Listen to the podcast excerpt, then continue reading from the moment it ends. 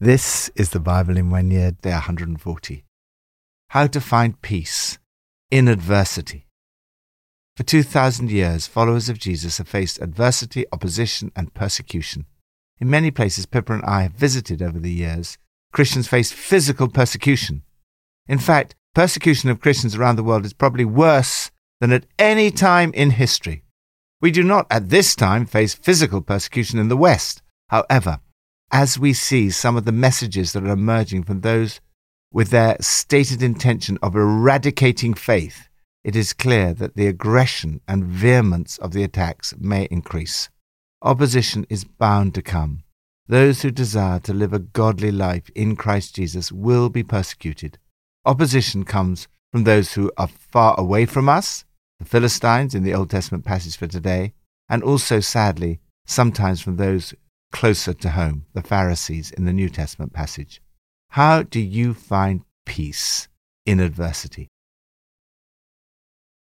From Proverbs 12 The words of the reckless pierce like swords, but the tongue of the wise brings healing. Truthful lips endure forever, but a lying tongue lasts only a moment. Deceit is in the hearts of those who plot evil, but those who promote peace have joy. No harm overtakes the righteous, but the wicked have their fill of trouble. The Lord detests lying lips, but he delights in people who are trustworthy. The prudent keep their knowledge to themselves, but a fool's heart blurts out folly. Diligent hands will rule, but laziness ends in forced labor. Anxiety weighs down the heart, but a kind word cheers it up. The righteous choose their friends carefully, but the way of the wicked leads them astray. The lazy do not roast any game, but the diligent feed on the riches of the hunt.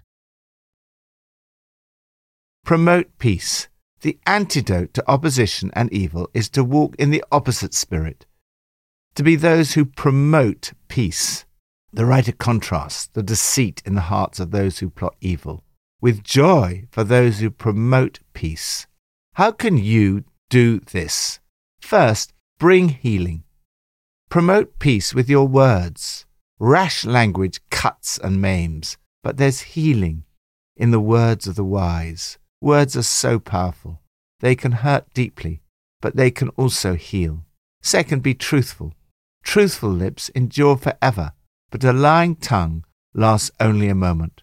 Truthful words are not only cathartic, they also have a lasting impact. They endure forever. Third, be restrained. Fools blurt out folly, but a prudent person is reluctant to display his knowledge. Knowledge is like underwear, it's useful to have, but not necessary to show it off. The mere fact that you know the answer does not mean that you should give it. I'm always so impressed by the restraint of hosts and helpers on Alpha who do this so well. Fourth, be kind. Anxiety weighs down the heart. God wants you to enjoy life, to help others, not to be weighed down by anxiety. A kind word cheers up other people's hearts. By an encouraging word, you can transform a person's day or even their life.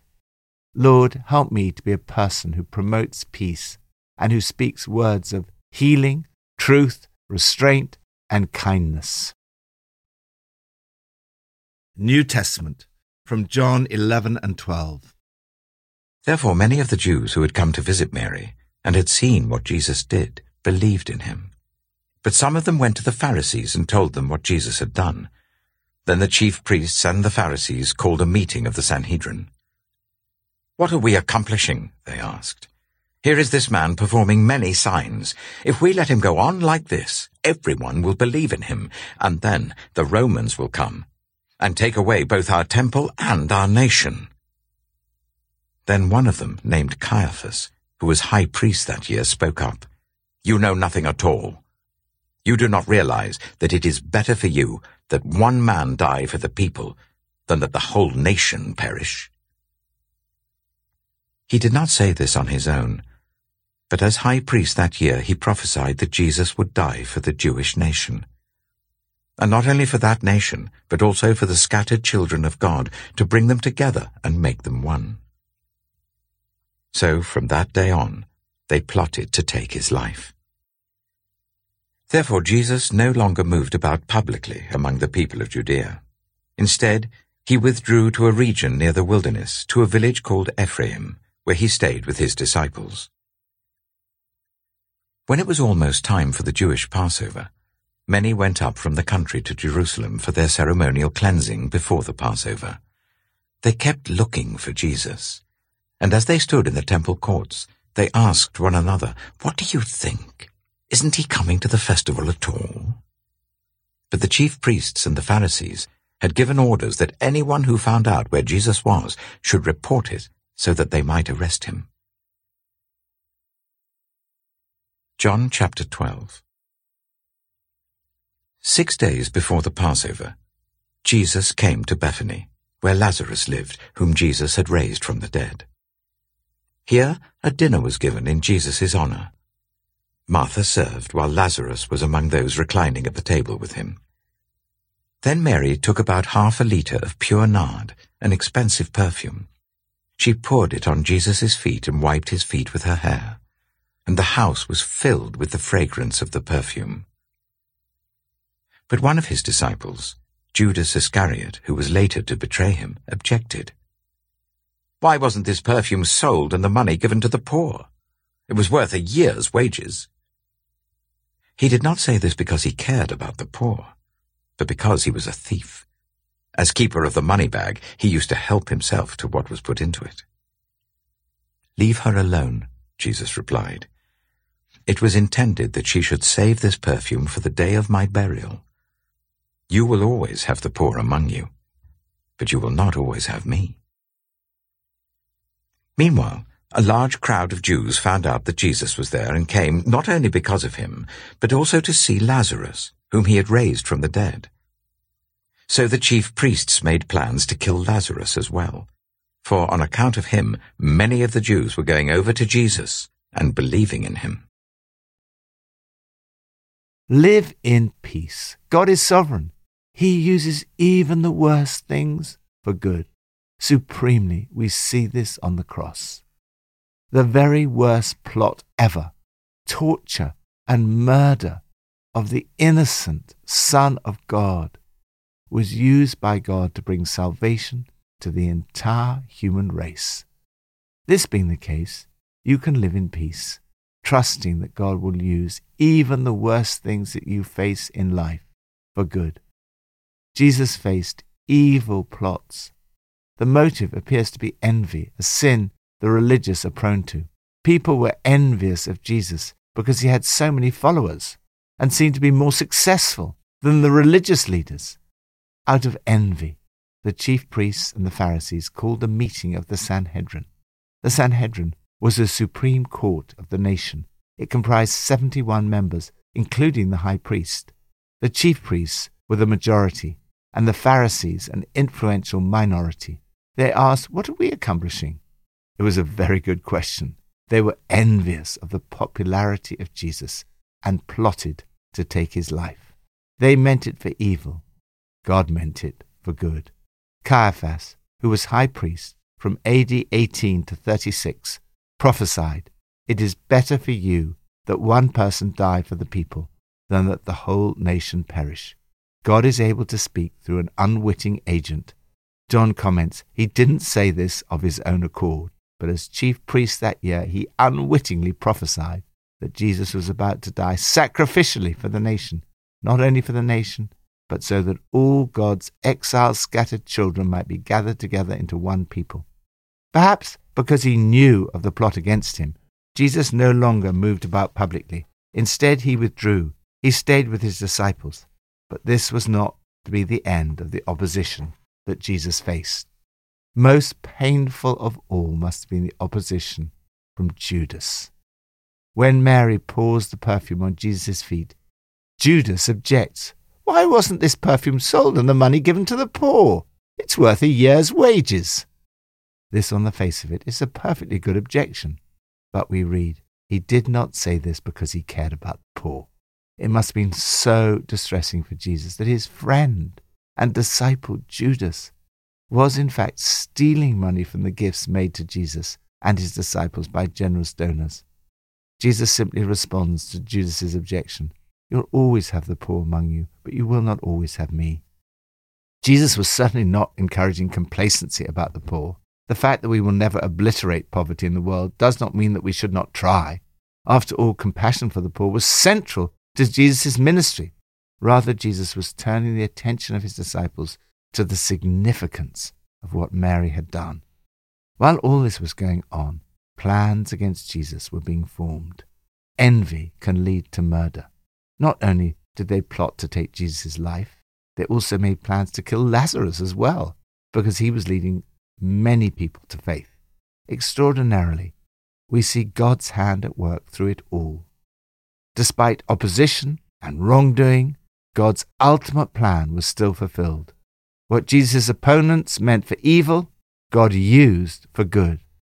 Lord, thank you that I can live in peace, knowing that in everything you work for the good of those who love you. Old Testament, from 1 Samuel 5 to 7. After the Philistines had captured the Ark of God, they took it from Ebenezer to Ashdod. Then they carried the ark into Dagon's temple and set it beside Dagon. When the people of Ashdod rose early the next day, there was Dagon, fallen on his face on the ground before the ark of the Lord. They took Dagon and put him back in his place. But the following morning when they rose, there was Dagon, fallen on his face on the ground before the ark of the Lord. His head and hands had been broken off and were lying on the threshold. Only his body remained. That is why to this day, neither the priests of Dagon nor any others who enter Dagon's temple at Ashdod step on the threshold. The Lord's hand was heavy on the people of Ashdod and its vicinity. He brought devastation on them and afflicted them with tumors. When the people of Ashdod saw what was happening, they said, The ark of the God of Israel must not stay here with us, because his hand is heavy on us and on Dagon our God.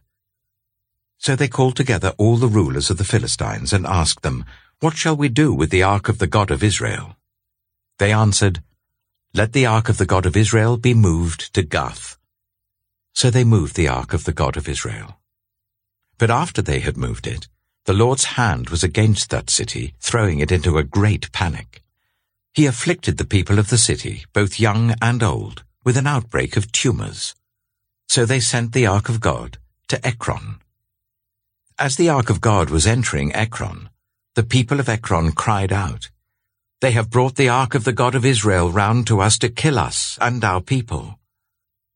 So they called together all the rulers of the Philistines and said, Send the ark of the God of Israel away. Let it go back to its own place, or it will kill us and our people. For death had filled the city with panic. God's hand was very heavy on it. Those who did not die were afflicted with tumors, and the outcry of the city went up to heaven.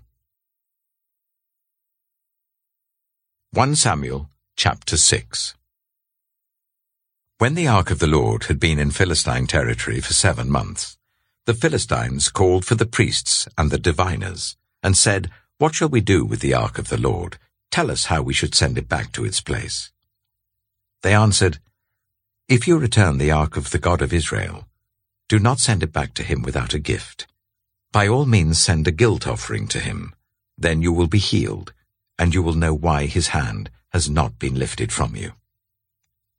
The Philistines asked, What guilt offering should we send to him? They replied, Five gold tumors and five gold rats, according to the number of the Philistine rulers, because the same plague has struck both you and your rulers. Make models of the tumors and of the rats that are destroying the country, and give glory to Israel's God. Perhaps he will lift his hand from you and your gods and your land. Why do you harden your hearts, as the Egyptians and Pharaoh did? When Israel's God dealt harshly with them, did they not send the Israelites out so that they could go on their way? Now then, get a new cart ready with two cows that have calved and have never been yoked. Hitch the cows to the cart, but take their calves away and pen them up. Take the ark of the Lord and put it on the cart, and in a chest beside it put the gold objects you are sending back to him as a guilt offering. Send it on its way, but keep watching it. If it goes up to its own territory, towards Beth Shemesh, then the Lord has brought this great disaster on us. But if it does not, then we shall know that it was not his hand that struck us, but that it happened to us by chance. So they did this. They took two such cows and hitched them to the cart and penned up their calves. They placed the ark of the Lord on the cart, and along with it the chest containing the gold rats and the models of the tumors. Then the cows went straight up towards Bethshemesh, keeping on the road and lowing all the way. They did not turn to the right or to the left. The rulers of the Philistines followed them as far as the border of Beth Shemesh. Now the people of Beth Shemesh were harvesting their wheat in the valley, and when they looked up and saw the ark, they rejoiced at the sight. The ark came to the field of Joshua of Beth Shemesh, and there it stopped beside a large rock. The people chopped up the wood of the cart and sacrificed the cows as a burnt offering to the Lord. The Levites took down the ark of the Lord together with the chest containing the gold objects and placed them on the large rock. On that day, the people of Beth Shemesh offered burnt offerings and made sacrifices to the Lord. The five rulers of the Philistines saw all this, and then returned that same day to Ekron. These are the gold tumors the Philistines sent as a guilt offering to the Lord. One each for Ashdod, Gaza, Ashkelon, Gath, and Ekron. And the number of the gold rats was according to the number of Philistine towns belonging to the five rulers, the fortified towns with their country villages.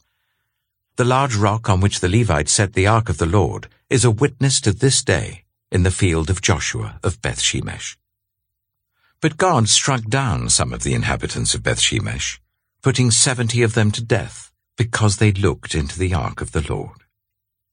The people mourned because of the heavy blow the Lord had dealt them, and the people of Beth Shemesh asked, Who can stand in the presence of the Lord, this holy God? To whom will the ark go up from here? Then they sent messengers to the people of Kiriath Jearim, saying, The Philistines have returned the ark of the Lord. Come down and take it up to your town. 1 Samuel chapter 7 So the men of Kiriath Jearim came and took up the ark of the Lord. They brought it to Abinadab's house on the hill, and consecrated Eleazar his son to guard the ark of the Lord. The ark remained at Kiriath Jearim a long time, twenty years in all. Then all the people of Israel turned back to the Lord. So Samuel said to all the Israelites, If you are returning to the Lord with all your hearts, then rid yourselves of the foreign gods and the Ashtoreths, and commit yourselves to the Lord and serve him only, and he will deliver you out of the hand of the Philistines. So the Israelites put away their Baals and Ashtoreths, and served the Lord only. Then Samuel said, Assemble all Israel at Mizpah, and I will intercede with the Lord for you. When they had assembled at Mizpah, they drew water and poured it out before the Lord. On that day they fasted, and there they confessed, We have sinned against the Lord. Now Samuel was serving as leader of Israel at Mizpah. When the Philistines heard that Israel had assembled at Mizpah, the rulers of the Philistines came up to attack them. When the Israelites heard of it, they were afraid because of the Philistines. They said to Samuel, do not stop crying out to the Lord our God for us, that he may rescue us from the hand of the Philistines. Then Samuel took a suckling lamb and sacrificed it as a whole burnt offering to the Lord. He cried out to the Lord on Israel's behalf, and the Lord answered him. While Samuel was sacrificing the burnt offering, the Philistines drew near to engage Israel in battle. But that day the Lord thundered with loud thunder against the Philistines, and threw them into such a panic that they were routed before the Israelites. the men of Israel rushed out of Mizpah and pursued the Philistines, slaughtering them along the way to a point below Beth Kar. Then Samuel took a stone and set it up between Mizpah and Shen. He named it Ebenezer, saying, Thus far the Lord has helped us. So the Philistines were subdued, and they stopped invading Israel's territory. Throughout Samuel's lifetime, the hand of the Lord was against the Philistines.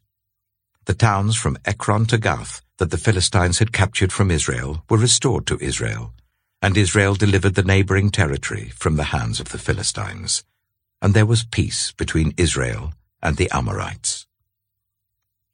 Samuel continued as Israel's leader all the days of his life. From year to year, he went on a circuit from Bethel to Gilgal to Mizpah, judging Israel in all those places. But he always went back to Ramah, where his home was, and there he also held court for Israel. And he built an altar there to the Lord. Pray for peace. God never forgets a single prayer you pray, even though you may forget. Things may have happened to you today as a result of prayers that you prayed years ago, and you've forgotten all about them, but God is still working on them in His timing. Keep stacking up the prayers. Persevering prayer prevails. Under the Old Covenant, the Ark of God was the place where God was supremely present. It was the location of God's glory. Yesterday, we read that the glory had departed from Israel, for the Ark of God has been captured. You may sometimes have to wait a long time for the Lord to act and answer your prayers. It was a long time, 20 years in all. All the people of Israel mourned and sought after the Lord. I feel we prayed for a long time if we prayed for a week, but they'd prayed for 20 years for their country before God acted. The path to deliverance often begins when we return to the Lord with all our heart. Samuel said, If you're truly serious about coming back to God, clean house, get rid of the foreign gods and fertility goddesses. Ground yourselves firmly in God, worship Him and Him alone, and He'll save you from Philistine oppression. They did it. They got rid of the gods and goddesses, the images of Baal and Ashtoreth, and gave their exclusive attention and service to God. The first thing you need to do in your life when you're seeking God's presence and help is remove anything that is drawing your attention and focus away from God. After the return to the Lord, there was a need for a period of confession and repentance, which was shown by their fasting. On that day they fasted, and there they confessed, We have sinned against the Lord. Finally, it was Samuel's intercession and persistence in prayer for 20 years that brought the people of God victory. Samuel said, I will intercede with the Lord for you. They said, Pray with all your might and don't let up. Pray to God our God that he'll save us from the boot of the Philistines. Samuel cried out to the Lord on Israel's behalf, and the Lord answered him. They recognized it was an amazing answer to prayer. Thus far, has the Lord helped us. They were delivered from the power of the Philistines, and there was peace in the land. Lord, I commit myself to you again to serve you only. Forgive my sins and the sins of your people. I cry out to you for deliverance and peace. May we see many people in this land put their faith in Jesus, finding peace in adversity. Pippa adds 1 Samuel chapter 5 verse 4 says, But the following morning when they rose, there was Dagon the god they'd been worshipping, fallen on his face on the ground before the ark of the Lord. His head and hands had been broken off and were lying on the threshold. Only his body remained. When the presence of the Lord is in a place, the power of God is released, and false idols lie broken on the ground.